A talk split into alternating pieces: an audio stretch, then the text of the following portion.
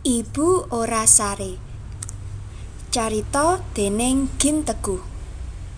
Gambar déning Indra Bayu. Tengah wengi aku nglilir. Aku weruh ibu durung sare. Aku gumun. Ibu sare ora ya? Esuke mumpung prei, aku tangi luwih gasik. Aku pengen ngerti ibu sare apa ora. Jebul ibu wis kluthak-kluthek nang pawon. Ibu masak kanggo bapak, aku lan Gayatri adikku. Banjur nalika aku atus, ibu umbah-umbah. Lebar kuwi ibu momong Gayatri.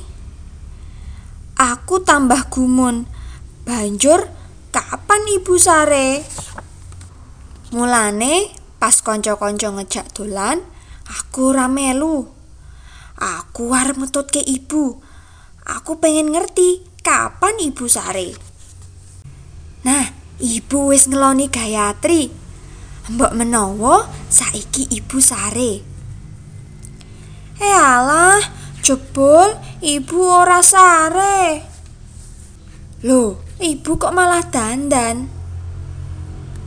Duh, jebul ibu tindak pasar. Aku kepeksa nderek. Sapa ngerti bar iki ibu sare.